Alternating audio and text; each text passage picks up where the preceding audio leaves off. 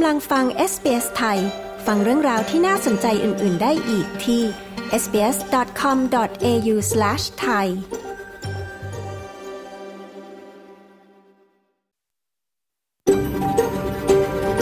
SBS A world of difference You're with SBS Thai on mobile, online and on radio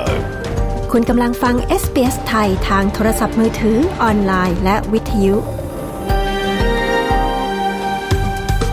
เราขอระลึกถึงเจ้าของดั้งเดิมของดินแดนที่เรากำลังกระจายเสียงจากที่นั่นในวันนี้ SBS ไทยขอแสดงความเคารพต่อชาววรัญจรีวอยวรังของชาติคูลิน และต่อผู้อาวุโสของพวกเขาทั้งในอดีตและปัจจุบัน เรายังขอระลึกถึงเจ้าของดั้งเดิมของดินแดนชาวอบอริจิน และชาวเกาะช่องแคบทอร์เรสทั่วประเทศที่คุณกำลังรับฟังเราจากที่นั่นในวันนี้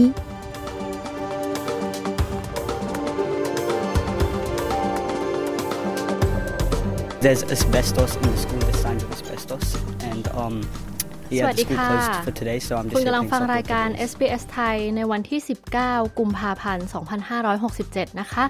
กับดิฉันวันวิดาจิรเลิศไพบูลย์ค่ะ ตอนนี้เรากำลังออกอากาศสดจากห้องส่งที่เมืองซิดนีย์ประเทศออสเตรเลียนะคะ มาฟังตัวอย่างรายการวันนี้กันค่ะ ซุ้มประตู Thai Town เนี่ยจริงๆแล้วเขาเรียกว่า Thai Town Lunar Gateway หมายถึงว่า เป็นซุ้มที่อยู่ในช่วง Lunar Festivalชุมชนคนไทยในซิดนีย์ร่วมฉลองปีนี้พร้อมกับรับซุ้มประตูใหม่ที่ Thai Town ซึ่งนับเป็นอีกหนึ่ง landmark ใหม่ของชุมชนคนไทย พร้อมให้ทุกคนไปเช็คอินกันได้แล้ววันนี้ค่ะ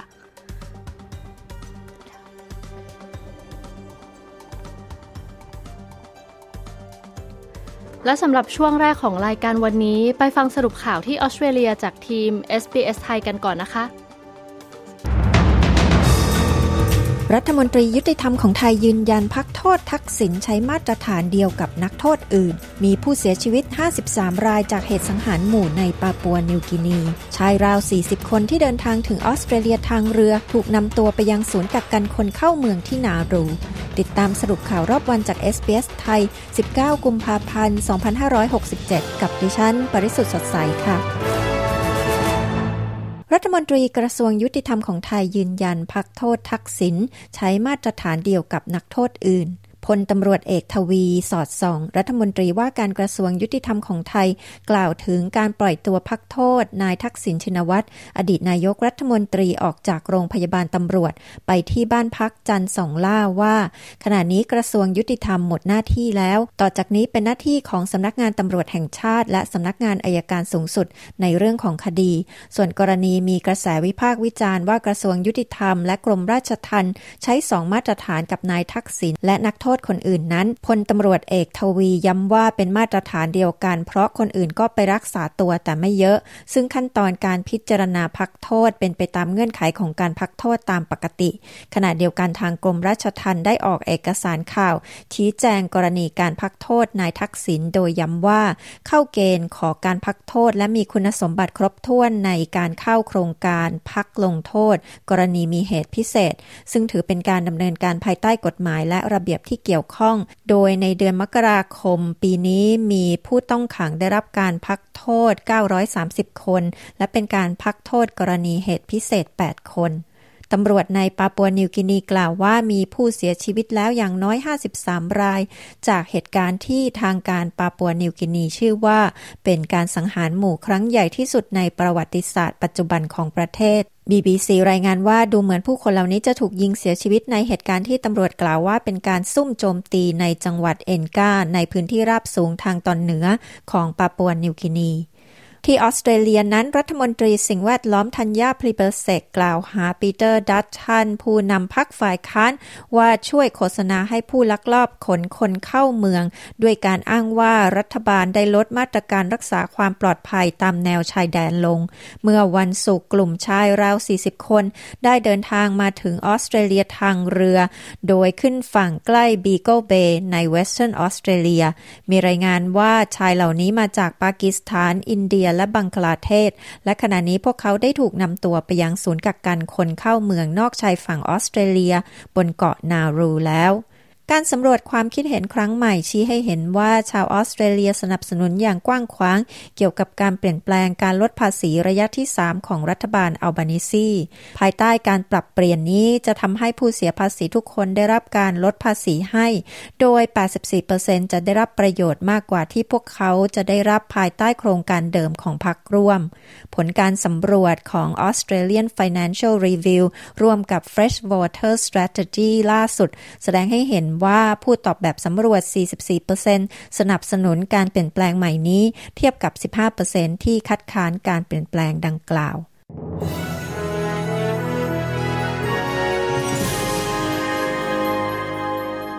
มาดูอัตราแลกเปลี่ยนเงินตราระหว่างประเทศในวันนี้นะคะ 1 ดอลลาร์สหรัฐแลกเป็นเงินไทยได้ 35 บาท 98 สตางค์ 1 ดอลลาร์ออสเตรเลียแลกเป็นเงินไทยได้ 23 บาท 54 สตางค์ และ 1 ดอลลาร์ออสเตรเลียแลกเป็นเงินดอลลาร์สหรัฐได้ 65 เซนต์ค่ะ พยากรณ์อากาศทั่วฟ้าออสเตรเลียในวันอังคาร 20 กุมภาพันธ์วันพรุ่งนี้ ที่เพิร์ธพรุ่งนี้จะมีแดดจ้าเป็นส่วนใหญ่อุณหภูมิสูงสุด 39 องศาเซลเซียสค่ะแอดิเลดท้องฟ้าจะมีเมฆหนาอุณหภูมิสูงสุด 35 องศา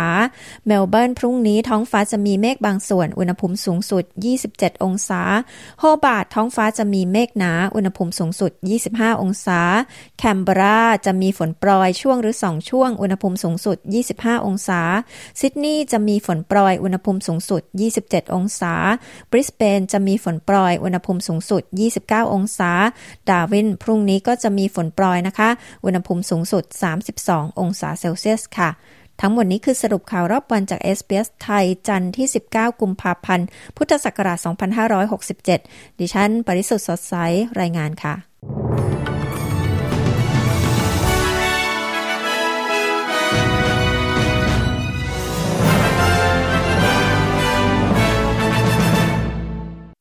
คุณกำลังอยู่กับ SBS ไทย สวัสดีค่ะ คุณกำลังฟังรายการ SBS ไทยกันอยู่นะคะ เรากำลังออกอากาศสดจากห้องส่งที่เมืองซิดนีย์ ประเทศออสเตรเลียค่ะ รายการของเราทางวิทยุมีจัดทุกวันจันทร์และวันพฤหัสบดีนะคะ คุณผู้ฟังสามารถฟังรายการสดได้เวลา 14 นาฬิกาตามเวลาของซิดนีย์และเมลเบิร์น ได้ที่ทาง SBS Radio ช่อง 3 ทางโทรทัศน์ดิจิตอลช่อง 303 หรือผ่านแอป SBS Radio ได้เลยค่ะสำหรับช่วงถัดไป มาฟังข่าวสายตรงจากประเทศประเทศไทย จากคุณชาดาสมบูรณ์ผล ประจำวันจันทร์ที่ 19 กุมภาพันธ์ 2567 กันค่ะนายทักษิณชินวัตรอดีตนายกรัฐมนตรีได้รับการพักโทษ เดินทางกลับเข้าบ้านจันทร์ส่องหล้า หวั่นสั่นคลอนเสถียรภาพการบริหารประเทศของรัฐบาลนายเศรษฐาทวีสิน ฟังรายละเอียดจากการรายงานข่าวสายตรงจากเมืองไทยโดยคุณชาดา สมบูรณ์ผล ผู้สื่อข่าวพิเศษจาก SBS ไทยประจำประเทศไทยค่ะ สวัสดีค่ะคุณชาดา สวัสดีคุณผู้ฟังที่เคารพทุกท่านค่ะหลังจากนายทักษิณชินวัตรได้รับการพักโทษกลับเข้ามาอยู่ที่บ้านจันสองล่าย่านบางพลัดแล้วเนี่ย จากนี้จะมีขั้นตอนการคุมประพฤตินายทักษิณชินวัตรอดีตนายกรัฐมนตรีอย่างไรบ้างคะ และจะครบกำหนดจนพ้นโทษไม่ต้องควบคุมประพฤติเมื่อใด หลังจากที่นายทักษิณชินวัตรอดีตนายกรัฐมนตรีได้รับการปล่อยตัวพักโทษ เนื่องจากว่ามีคุณสมบัติตามเกณฑ์ที่กำหนด ก็คือมีอายุมากกว่า 70 ปีขึ้นไป เจ็บป่วยเรื้อรัง และรับโทษมาแล้วก่อนหน้านี้ 1 ใน 3 หรือ 6 เดือน แล้วแต่อย่างใดอย่างหนึ่งจะมากกว่ากัน จากนี้ไประหว่างที่พักโทษนายทักษิณก็จะต้องเข้าสู่ระบบคุมประพฤติเป็นเวลา 6 เดือน จนกว่าจะครบกำหนดโทษ ตามที่ศาลฎีกาแผนกคดีอาญาของผู้ดำรงตำแหน่งทางการเมือง ได้พิพากษาเอาไว้ 3 คดี คือคดีปล่อยให้เอ็กซิมแบงก์อนุมัติเงินกู้สินเชื่อให้เมียนมา4,000 ล้านบาท เอื้อประโยชน์เอกชน คดีทุจริตโครงการหวยบนดิน และคดีให้บุคคลอื่นเป็นนอมินีถือหุ้นบริษัทชินคอมเปอเรชั่นแทน โดยนายทักษิณนนั้นมีกำหนดจะพ้นโทษในเดือนสิงหาคมปีนี้ตามมาตรฐานของการปฏิบัติแล้วพนักงงานคุมประพฤติ จะต้องเดินทางเข้าพบนายทักษิณเพื่อให้รายงานตัวภายใน 3 วัน จากนั้นจะมีการแจ้งเงื่อนไขข้อกำหนดที่จะต้องปฏิบัติ ระหว่างถูกคุมประพฤติ โดยนายทักษิณนนั้นจะถูกกำหนดไปด้วยเงื่อนไขว่า 1. ต้องพักอาศัยตามบ้านเลขที่ที่แจ้งเอาไว้นั่นก็คือบ้านจันสองล่า 2. ห้ามออกนอกเขตท้องที่โดยไม่ได้รับอนุญาต เว้นแต่มีกิจธุระสำคัญ และต้องได้รับอนุญาตจากพนักงงานคุมประพฤติก่อน 3. ห้ามปฏิบัติตนเสื่อมเสีย เช่น เล่นการพนันดื่มสุรายาเสพติด และกระทำผิดอาญา 4. ต้องประกอบอาชีพสุจริต 5. ต้องปฏิบัติตามลัทธิศาสนา 6. ห้ามพกพาอาวุธ 7. ห้ามไปเยี่ยมบ้านหรือติดต่อกับนักโทษคนอื่น ๆ ที่ไม่ใช่ญาติของตนเอง และ 8. ต้องรายงานตัวกับพนักงงานคุมประพฤติทุก ๆ เดือน นอกจากนี้แล้วระหว่างถูกคุมประพฤติ ถ้าอายการหรือเจ้าหน้าที่พนักงานเรียกตัวไปพบ ก็ต้องไปพบโดยเร่งด่วน โดยการกระทำผิดใด ๆ ในเงื่อนไขใด ๆ ก็แล้วแต่ใน 8 ข้อที่ระบุมา ก็จะถูกนำกลับเข้าไปคุมขังในเรือนจำตามเดิม และจะถูกลงโทษทางวินัยด้วย แต่สำหรับบุคคลใดหากต้องการเข้าเยี่ยมนายทักษิณก็สามารถดำเนินการได้ โดยไม่ต้องขออนุญาตจากทางกรมราชทัณฑ์เพราะถือเป็นสิทธิของผู้ที่เดินทางเข้าเยี่ยม มีการประเมินสถานการณ์ทางการเมืองหลังนายทักษิณได้รับการพักโทษอย่างไรบ้าง จะสั่นคลอนเสถียรภาพการบริหารของรัฐบาล ภายใต้การนำของนายเศรษฐาทวีสิทธิ์อย่างไรบ้างคะ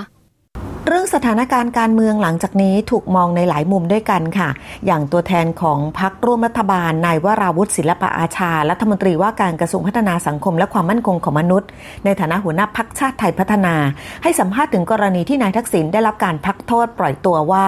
ในฐานะที่เหมือนเป็นญาติคนหนึ่ง ก็แสดงความยินดีกับครอบครัวชินวัตรที่วันนี้มีผู้นำครอบครัวได้กลับบ้าน โดยเฉพาะหลานๆที่ได้อยู่กับคุณปู่คุณตาแสดงความยินดีกับครอบครัวชินวัตรด้วยเพราะหลังจากนี้ บ้านจันสองร่าคงจะกลับมาคึกคั้งอีกครั้งหนึ่ง และส่วนตัวเมื่อนายทักษิณได้ออกจากโรงพยาบาลกลับมาอยู่บ้านแล้ว สามารถเข้าเยี่ยมได้ ก็คงจะหาเวลาและขอนัดเข้าไปเพื่อเยี่ยม ส่วนประเด็นที่ว่ากันว่าจะมีแรงกระเพื่อมทางการเมืองนั้นนายวราวุธคิดว่าคงไม่ได้ต่างกันมากนัก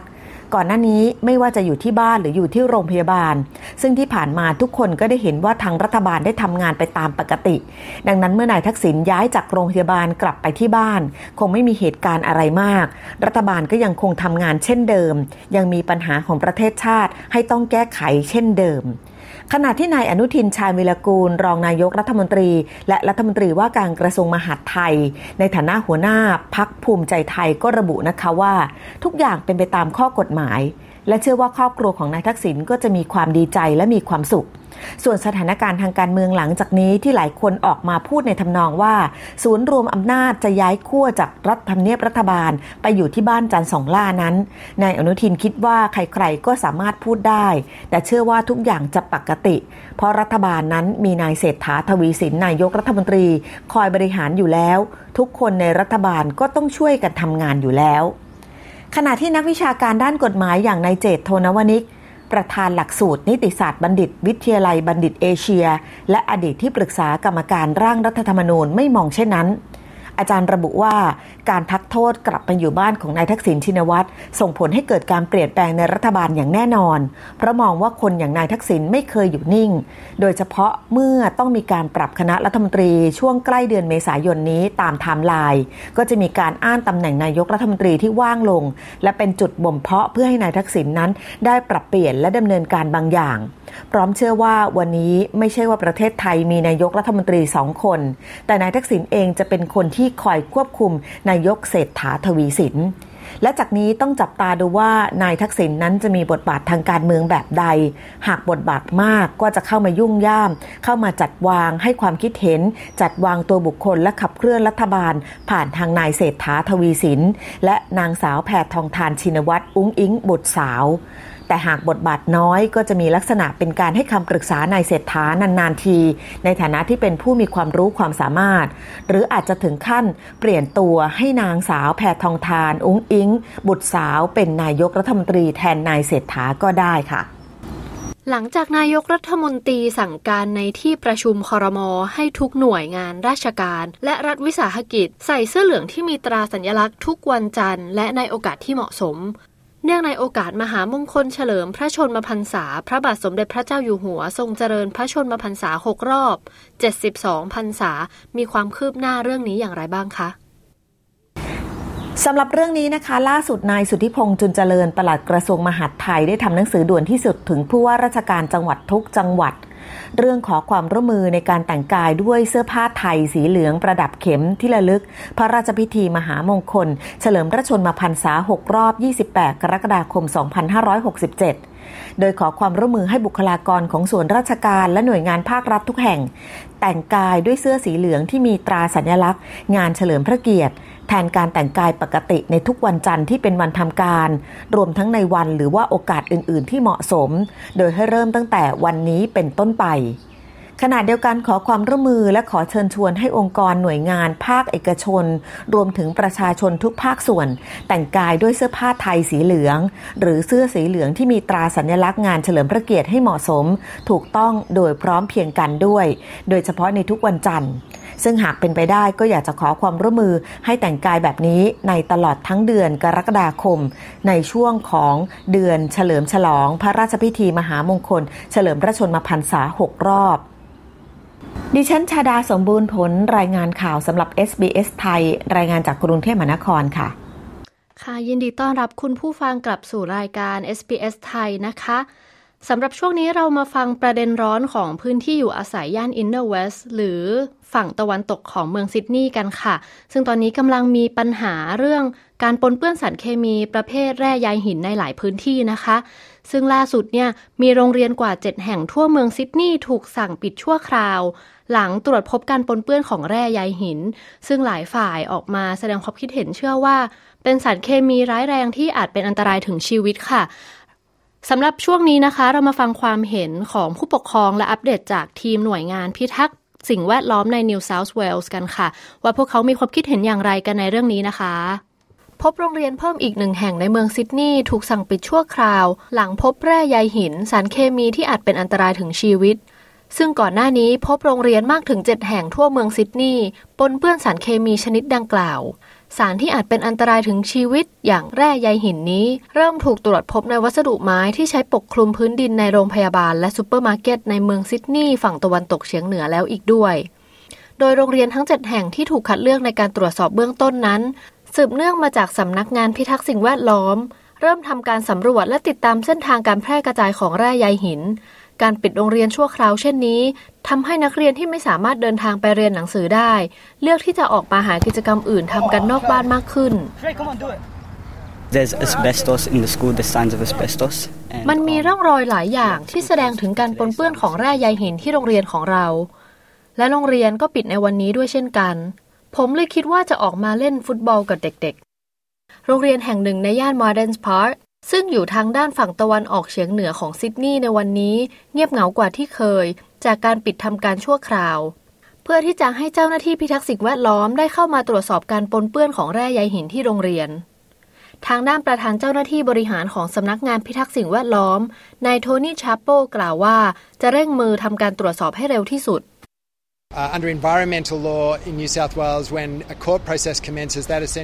ภายใต้กฎหมายสิ่งแวดล้อมของรัฐ New South Wales นั้น เมื่อกระบวนการของศาลเริ่มต้นขึ้น นั่นหมายความว่าเราอาจจะไม่มีอำนาจในการออกไปตรวจสอบเพิ่มเติมอีกแล้ว ดังนั้นพวกเราจึงต้องเร่งมืออย่างสุดความสามารถ เพื่อที่จะตรวจสอบให้ครบถ้วนอย่างที่ควรจะเป็น ทีมเจ้าหน้าที่ของพวกเราทำงานอย่างหนัก เพื่อที่จะให้ได้ข้อมูลหลักฐานให้มากที่สุดเพื่อกระบวนการต่อไป ทางด้านโรงเรียนคาทอลิกเซนต์ลูคในย่านมาร์สเดนพาร์กนี้เป็นหนึ่งในโรงเรียนทั้ง 7 แห่งในเมืองซิดนีย์ที่ตอนนี้กำลังอยู่ภายใต้การตรวจสอบการปนเปื้อนแร่ใยหิน โดยโรงเรียนเหล่านี้นั้น มีการเปิดเผยข้อมูลแล้วว่า มีการปนเปื้อนแร่ใยหิน ซึ่งตรวจพบในวัสดุเศษไม้ที่ใช้ปกคลุมพื้นดิน ซึ่งได้มีการนำไปใช้หลายแห่งรอบเมืองซิดนีย์ วิกฤตแร่ใยหินเช่นนี้มีความร้ายแรงอย่างมาก ซึ่งส่งผลให้นักเรียนกว่า 698 คน จากโรงเรียนรัฐบาลลิเวอร์พูลเวสต์ต้องทำการย้ายไปเรียนที่โรงเรียนใกล้บ้านแห่งอื่น ๆ ชั่วคราว จนกว่าทางโรงเรียนของพวกเขาจะได้มีการกำจัดสารเคมีจนมั่นใจว่า ปลอดภัยกับนักเรียนทุกคน จากเหตุการณ์ที่เกิดขึ้นนี้ชัดเจนแล้วว่า วัสดุไม้ที่ใช้ปกคลุมดิน แบบรีไซเคิลนี้นั้น จะถูกจัดเป็นวัสดุที่ไม่ได้รับอนุญาตให้นำกลับมาใช้อีกในอนาคต ทางด้านผู้ปกครองของนักเรียนประจำโรงเรียน International Grammar School ที่บุตรหลานจำเป็นต้องหยุดเรียนชั่วคราวในช่วงนี้ มีความเห็นที่หลากหลายต่างกันออกไป เกี่ยวกับเรื่องของการแจ้งเตือนการปนเปื้อนของแร่ใยหินดังกล่าว don't really have too huge concerns at the moment, but uh, certainly. ส่วนตัวแล้วผมเองไม่ได้กังวลอะไรมากนักในตอนนี้ แต่แน่นอนว่าจะคอยติดตามความคืบหน้าอยู่เสมอ ซึ่งในตอนนี้พวกเราคงต้องฝากเรื่องนี้ให้เป็นหน้าที่ของเจ้าหน้าที่ไปก่อน เพราะเท่าที่ผมเข้าใจนั้น แร่ใยหินมันก็มีอยู่ได้ทุกที่นั่นแหละ มันอาจจะมีปนเปื้อนอยู่ที่สวนหลังบ้านของเราก็ได้ และผมเองก็ไม่คิดว่าใครจะสามารถเจ็บป่วยจากสารเคมีเหล่านี้ได้ง่าย ๆหรอก แต่อย่างไรก็ตามผมเชื่อมั่นว่าโรงเรียนของเราจะจัดการปัญหานี้ได้อย่างเหมาะสม ที่เราทำได้ดีที่สุดในตอนนี้ถึงแม้ว่าจะกังวลอยู่ก็ตาม แต่จนกว่าที่เราจะมีอะไรเพิ่มเติม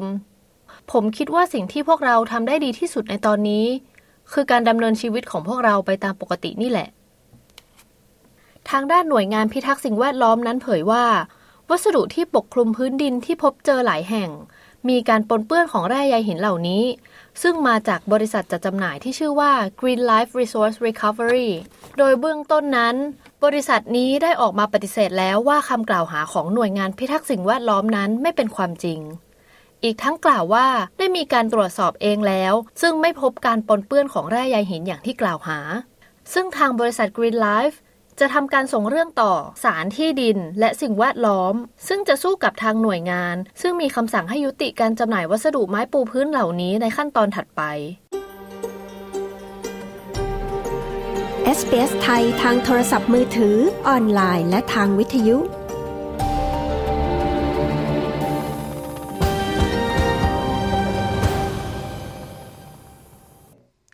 สวัสดีค่ะ ขอต้อนรับท่านผู้ฟังกลับสู่รายการ SPS ไทยนะคะ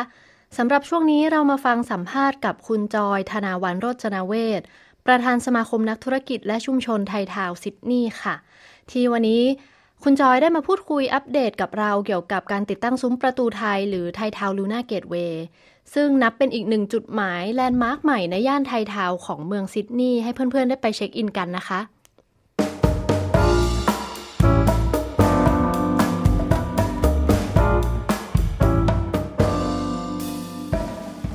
ค่ะ สวัสดีค่ะ คุณผู้ฟังวันนี้เราอยู่กับคุณจอยธนาวันโรจนเวศนะคะ วันนี้ค่ะ คุณจอยประธานสมาคม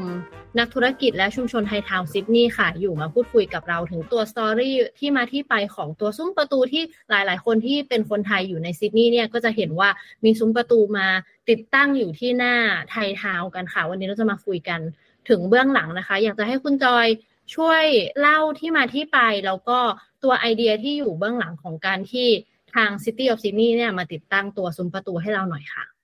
ซุ้มประตูไททาวเนี่ยจริงๆแล้วเขาเรียกว่าไททาวลูน่าเกตเวย์หมายถึงว่าเป็นซุ้มที่อยู่ในช่วงลูน่าเฟสติวัลคือในเดือนกุมภาพันธ์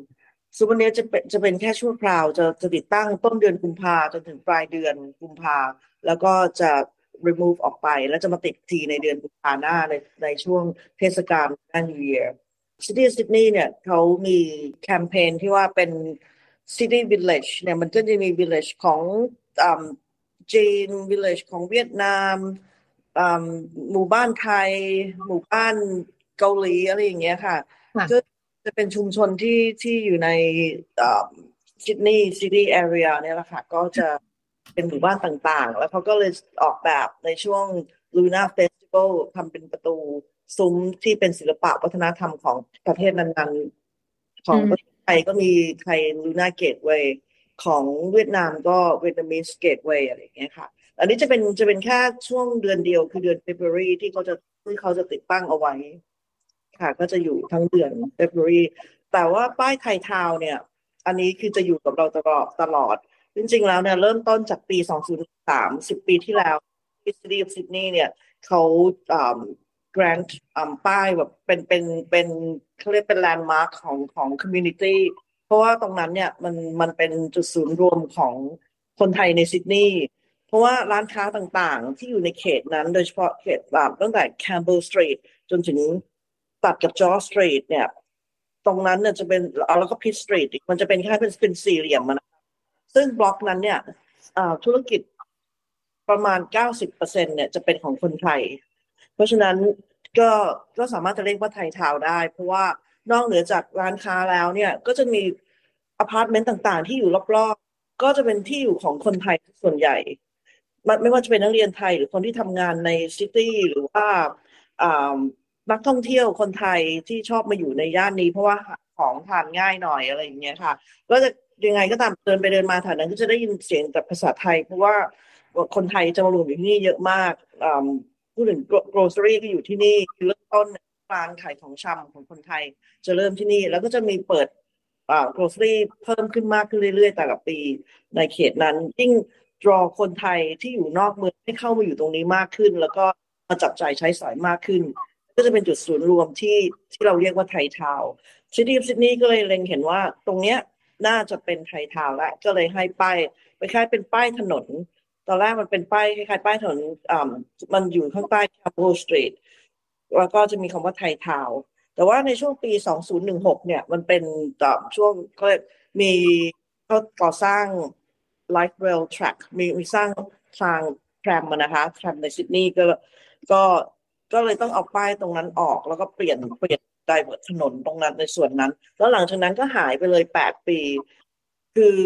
หายโดยไร้ร่องรอย อาจจะอาจจะแบบ missing ตอนไหนก็ไม่ทราบ คือเราก็พยายามทวงถามกันมาเรื่อยๆ ก็ อืมก็เหมือนกับว่าหายไปแล้วหายไปเลย จนสุดท้ายเนี่ย ก็พอสมาคมไทยเทาค่อนข้าง follow up เรื่องนี้อย่างจริงจัง แล้วก็คือติดตามเรื่องนี้มาตลอด คือไม่ว่าจะประชุมกี่ครั้งก็ตามเราก็จะพูดแต่เรื่องนี้ เราก็เลยสุดท้ายแล้ว ก็เลยเชิญ CEO ของ City of Sydney เนี่ย มาเยือนไทยทาวแล้วก็มาเดินดูรอบๆว่า ตรงเนี้ยเราควรเราขาดอะไรไป เราเคยมีสัญลักษณ์ของของไทยทาวอยู่ตรงนี้ แต่มันได้หายไป เพราะฉะนั้นเนี่ยมันก็ควรจะกลับมาที่เดิมนะ เพราะว่าต่อต่อไปเนี้ยคือคือตรงนี้มันมันมันก็เป็นเป็นสิ่งที่เราภาคภูมิใจเหมือนเป็นขวัญกำลังใจของคนไทยว่าตรงนี้นะคือจุดจุดศูนย์รวมจุดกึ่งกลาง แล้วก็สัญลักษณ์ของคนไทยอยู่ตรงเนี้ยมันหายไปเราก็อยากได้คืน แต่อย่างเงี้ยมันก็เขาก็เห็นด้วยตรงนี้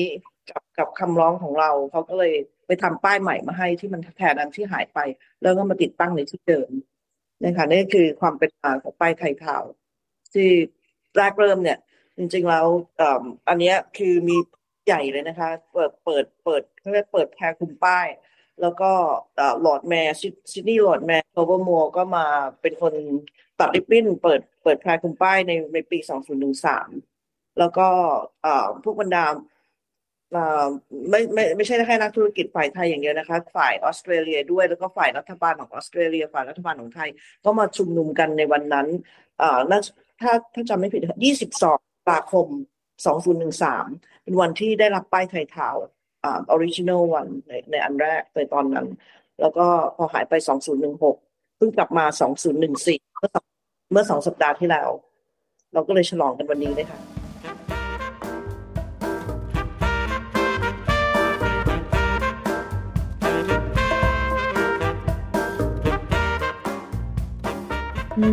ค่ะ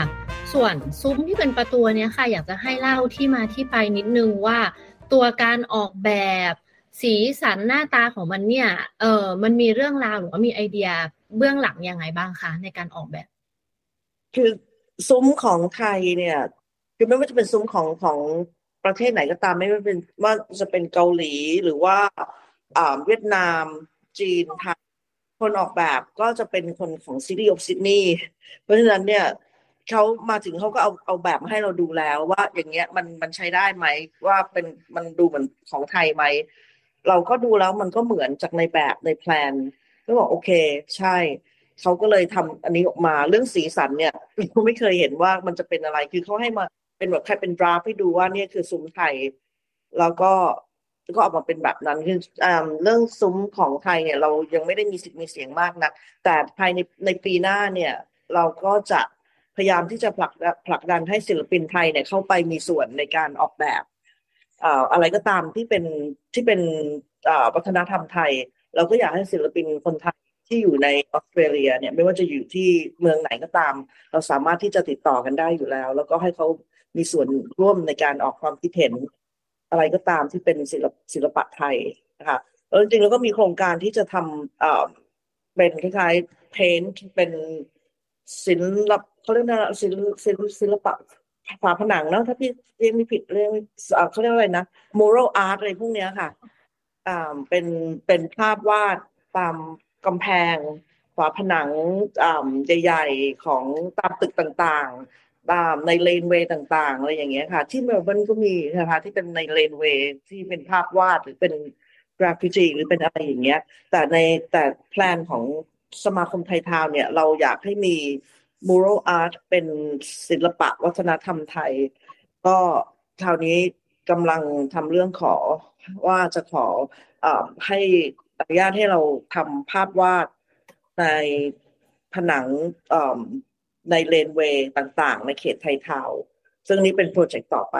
อืม งั้นแสดงว่าจริง ๆ ช่วงนี้ก็อาจจะเป็น activity ให้คนสามารถเหมือนไป check in แวะถ่ายรูปอะไรตรงนี้ได้แต่ละชุมชนเหมือนกันเนาะใช่เดือนนี้เลย แต่ปีนี้เป็นปีแรกที่มีซุ้มไทยทาวน์ที่มี gateway ไทยทาวน์ขึ้นมา อืมค่ะ ค่ะ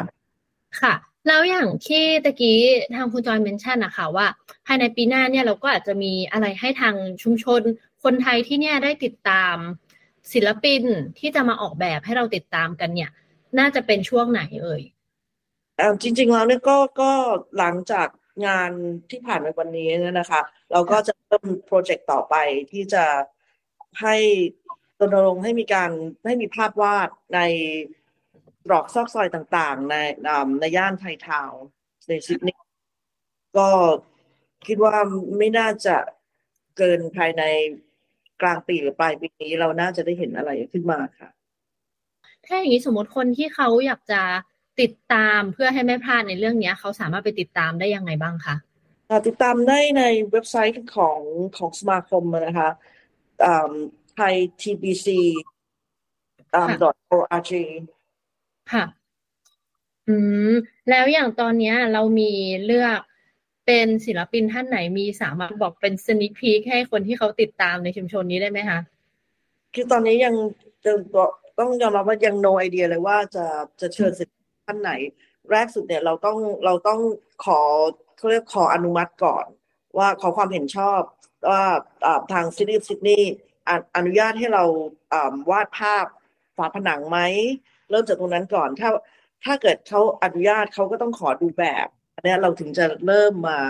มา brainstorming กันว่าควรจะใช้เป็นแบบไหนใครหรือว่าศิลปินภาคใดหรืออะไรอย่างเงี้ยค่ะ เราอันนั้นเป็นเป็นเป็น next step ของของ ของโปรเจกต์นี้แรกสุดต้องมาจากเขาก่อน ค่ะ อันนี้นี่มันจะเป็นหลักๆ จะเป็นทางชุมชนทางไทย แล้วมีชุมชนอื่น ๆ ที่เขาจะแบบว่าควรจะไปติดตามในช่วงพร้อมกันไหมคะหมายถึงว่าตัวมิโรที่เราบอกเนี่ย มันจะเป็นแค่ชุมชนไทย หรือว่าชุมชนจีน ชุมชนเวียดนาม ชุมชนเกาหลีด้วยไหมคะของชุมชนชุมชนจีนของไชน่าทาวน์เนี่ยเขามีอยู่แล้ว คือเขาได้เป็นเป็น community ค่อนข้างใหญ่ เพราะเขาอยู่ในออสเตรเลียมานาน เป็นร้อยปีแล้วนะครับก็เรียกว่าหลาย generation ของเขาแล้ว แล้ว generation ปัจจุบันของคนจีนเนี่ยก็อยู่ในที่ต่างๆหมายถึงว่าไปไปทำงานในหน่วยงานต่างๆ มากมายแล้ว เพราะฉะนั้นเนี่ยเขาก็จะมีคล้ายๆมี negotiation power มากกว่าของชุมชนชาติอื่นๆ เพราะของเขาใหญ่สุดแล้ว เพราะฉะนั้นก็จะเห็นว่าของเขาเนี่ยมีมีคล้ายๆมีศิลปะวัฒนธรรมของเขาเนี่ย โชว์อยู่ตามที่ต่างๆ ในเขตไชน่าทาวน์แล้วก็ไชน่าทาวน์เนี่ยมีอยู่หลายซิดนีย์ด้วย ก็คือนั่นแสดงความว่าเป็นเป็นชุมชนใหญ่ที่สุดของของอ่า community ที่เป็นเป็นชาวต่างชาติค่ะค่ะเล็กก็เล็กมากเล็กกว่าชาติอื่น ๆ เยอะ แต่เราก็ค่อนข้างสตรองนะคะ เพราะว่าเรารวมตัวกันได้ในเขตไทยทาวซึ่งชาติอื่นเนี่ย ยากมากที่จะรวมกันได้ เขาจะอยู่กันกระจายกระจายกันไปแต่ไทยทาวเนี่ยนักธุรกิจไทยเนี่ยจะเปิดธุรกิจในเขตเนี้ยส่วนใหญ่ แล้วก็ไม่ใช่แค่ร้านอาหาร มีมีทั้ง service ต่างๆ professional service ไม่ว่าจะเป็น accountant เป็น lawyer เป็น migration agent หรือว่าถ้าเป็น service ต่างๆ ก็มีทั้ง beauty salon มีทั้ง บาซาร้านอาหารไทยก็มากมายอยู่ติดกันเต็มไปหมดเลยในไทยทาวแล้วก็เป็นคล้ายๆว่าเป็นจุดศูนย์รวมของคนไทยจริง ๆ ในสิก็คือไทยทาวนี่แหละค่ะอืมค่ะ ตอนนี้เรามีอะไรที่อยากจะฝากให้คนไทยในชุมชนคนไทยให้ได้ติดตามเพิ่มเติมอีกไหมคะ ก็ในช่วงนี้อยากจะให้ทุกคนเนี่ย เชิญชวนทุกคนมาเป็นสมาชิกสมาคมนักธุรกิจไทยทาวและและไทยคอมมูนิตี้เราจะรวมกันแต่ถ้าชื่อสมาคมก็ก็จะระบุเลยว่าเป็นทั้ง Thai Town Business and the Thai Community Association คือรวมทั้งคนทำธุรกิจและคนที่อยู่ในชุมชนไทย ไม่ว่าจะไม่ว่าจะทำอาชีพใดก็สามารถเป็นสมาชิกได้แล้วก็เหมือนกับว่าเราจะแลกเปลี่ยนความคิดเห็นกันช่วยเหลือเกื้อกูลกันให้ความ ให้คำแนะนำมีอะไรที่เราเราคล้ายๆว่าแลกเปลี่ยนข้อมูลกันได้เราเราก็สามารถทำได้โดยมีฟอรัมที่เราคุยกันนะคะหรืออส่งข่าวต่อกัน ซึ่งมันก็สามารถที่จะใช่ครันี่ก็เป็นประโยชน์กับกับทุกท่านในในในช่วงนี้เราเปิดให้เป็นรับเป็นสมาชิกไม่เสียค่าใช้จ่ายนะคะ คือเป็นสมาชิกได้ฟรีเลย เข้าไปดาวน์โหลดฟอร์มในในเว็บไซต์ของสมาคม ก็ก็สามารถส่งส่งมาได้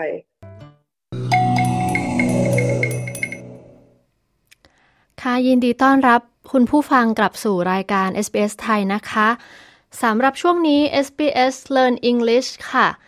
เราชวนผู้ฟังมาเรียนรู้เกี่ยวกับการอธิบายความเจ็บปวดในร่างกายเป็นภาษาอังกฤษ รวมทั้งเดี๋ยวฟังเคล็ดลับจากนักกายภาพบำบัดที่จะมาแชร์เทคนิคที่จะช่วยให้เราได้ผ่อนคลายความปวดเมื่อยกันค่ะ SBS live streams and podcasts are supported by advertising.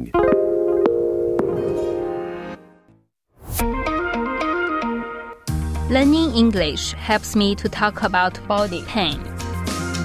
SBS acknowledges the traditional custodians of country in their connections and continuous care for the skies, lands, and waterways throughout Australia.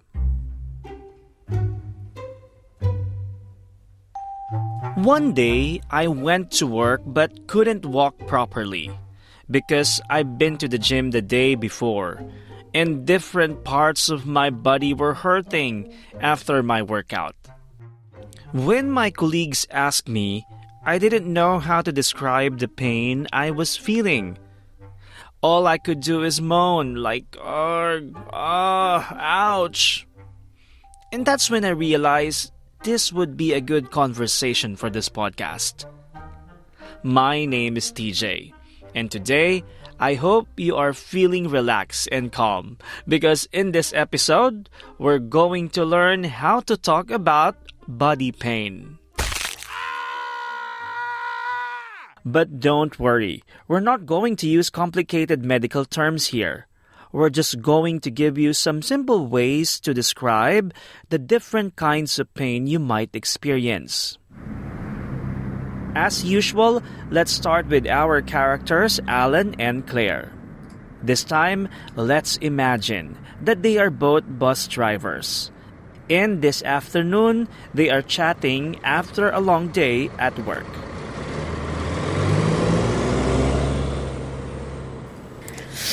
Ugh, my back is killing me. I think it might be from sitting at the wheel for hours every day. Oh no. Where does it hurt most? Mainly in my lower back, but sometimes the pain can transfer to my shoulders as well. It's a nagging pain. It doesn't really go away. You've been complaining about it for a while now. Yes, I know. It's definitely chronic, but I don't seem to be able to do much about it. Oh, by the way, how's your leg? I remember you said it was sore last week. Ah, uh, that's just because we did a long hike. My leg muscles ached for the next few days, but that's faded now. Thank goodness. Now I just have a pain in my knee. Ah, oh, that's terrible. Knees are so important. Is it a sharp pain or a dull ache? It's quite acute and intense. My knee often throbs, especially after I've been driving for a long time. Sounds awful. Have you thought about seeing a physio? After listening to that conversation, it's not my back that hurts, but my head. But there were a lot of useful words and phrases we can use to talk about pain. Let's hear them again. First, Claire said, Ugh, my back is killing me. I think it might be from sitting at the wheel for hours every day. Claire said her back is killing her. But don't worry, it's just an expression. We use it informally about anything that is causing pain, both physical and mental. For example, if your dog was being very annoying one day, you might say, My dog is killing me. He won't stop barking. Alan replied with, Oh no. Where does it hurt most? When you are describing your pain to someone, it helps to do that in three different parts where you are feeling it, how often or how long you feel it, and what type of pain it is. First, where is the pain? Alan asked Claire, Where does it hurt the most? To which Claire responded, Mainly in my lower back, but sometimes the pain can transfer to my shoulders as well. Your lower back is the bottom part of your back. If the pain transfers from one place to another, it means that it moves to another part of your body. Claire then describes how long she is experiencing it. It's a nagging pain. It doesn't really go away. When someone describes the pain as nagging, they are saying that the pain is there all of the time, or most of the time. It might not be very strong, but it can be annoying and make you feel uncomfortable. She also used another term with a similar meaning. It's definitely chronic, but I don't seem to be able to do much about it. A chronic pain or condition is a pain or condition that lasts for a long time and just won't seem to get better. We usually use the word chronic to describe something that won't go away so that we may have to manage to live with it rather than expect an instant cure. Oh, by the way, how's your leg? I remember you said it was sore last week. When someone asks, How's your leg? They're checking to see if your leg is feeling okay. You can use it for other parts of the body too. How's your back? How's your neck? How's your head? Claire described her leg as sore. It could be sore or hurting because of things like using those muscles too much, getting injured, or having a medical issue. Sore can also be used when you are describing pain in a particular area due to irritation or swelling, like sore throat or sore eyes. Ah, uh, that's just because we did a long hike. My leg muscles ached for the next few days, but that's faded now. Thank goodness. Now I just have a pain in my knee. If something has faded, it means it is not so strong anymore. Have you heard the words headache, backache, toothache? The word ache is used to describe a continuous pain in various body parts. So, the third part of describing pain is the feeling itself. This can be hard because we all feel differently, but there are some words that are useful to know. Let's have a listen to some of the ways Alan and Claire describe their pain. Ah, oh, that's terrible. Knees are so important. Is it a sharp pain or a dull ache? It's quite acute and intense. My knee often throbs, especially after I've been driving for a long time. First, Claire asks if the pain is a sharp pain. Just like a knife is sharp, a pain can feel like it is cutting into you. Alan said his pain was acute and intense, which means that is very strong. An acute pain is very painful and can be difficult to bear. If a pain is intense, then it is strong but may not be continuous. A dull ache, however, usually lasts a long time but is not so strong. Alan also said that his knee throbs. When someone says the pain is throbbing, they feel a rhythmic ache, like a heartbeat or pulse. It's like the pain comes and goes in a pattern. Sounds awful. Have you thought about seeing a physio? Claire suggested seeing a physio, which is a short way of saying a physiotherapist. Keep listening, and our guest physiotherapist will explain what they do and how they can help with your body pain. But first, let's listen to the whole conversation between Alan and Claire one more time. Ugh, my back is killing me. I think it might be from sitting at the wheel for hours every day. Oh no. Where does it hurt most? Mainly in my lower back, but sometimes the pain can transfer to my shoulders as well. It's a nagging pain. It doesn't really go away. You've been complaining about it for a while now. Yes, I know. It's definitely chronic, but I don't seem to be able to do much about it. Oh, by the way, how's your leg? I remember you said it was sore last week. Ah, uh, that's just because we did a long hike. My leg muscles ached for the next few days, but that's faded now. Thank goodness. Now I just have a pain in my knee. Ah, oh, that's terrible. Knees are so important. Is it a sharp pain or a dull ache? It's quite acute and intense.